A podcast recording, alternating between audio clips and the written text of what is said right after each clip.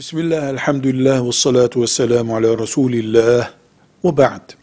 Sıla-i Rahim, insanın birinci derecedeki akrabalarıyla ilgilenmesi demektir. Anne, baba, dede, nene, dayı, amca, teyze, hala, kardeşler bir de.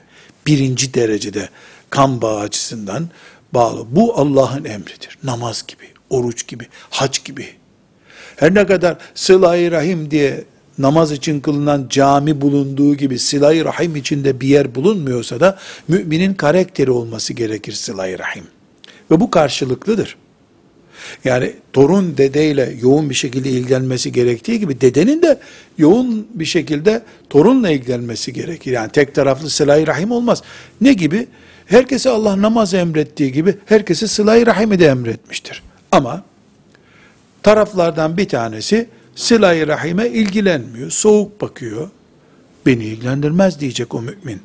Neden bana Rabbim ezanı duyurduğunda camiye gel buyurduğu gibi aynı şekilde ona da sen de namaza git buyurdu. O da gider gitmez ben ilgilenmem. Bana sıla-i rahim yap dedi. Ben yaparım. Onun yapıp yapmadığı onun bileceği iş. Bir sahabe Efendimiz sallallahu aleyhi ve selleme sormuş. Ya Resulallah o bana gelmiyor ben yine gideceğim mi? Buyurmuş ki evet gideceksin. Senin vazifen o.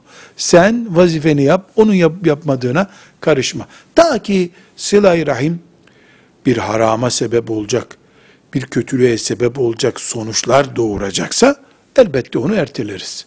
Velhamdülillahi Rabbil Alemin.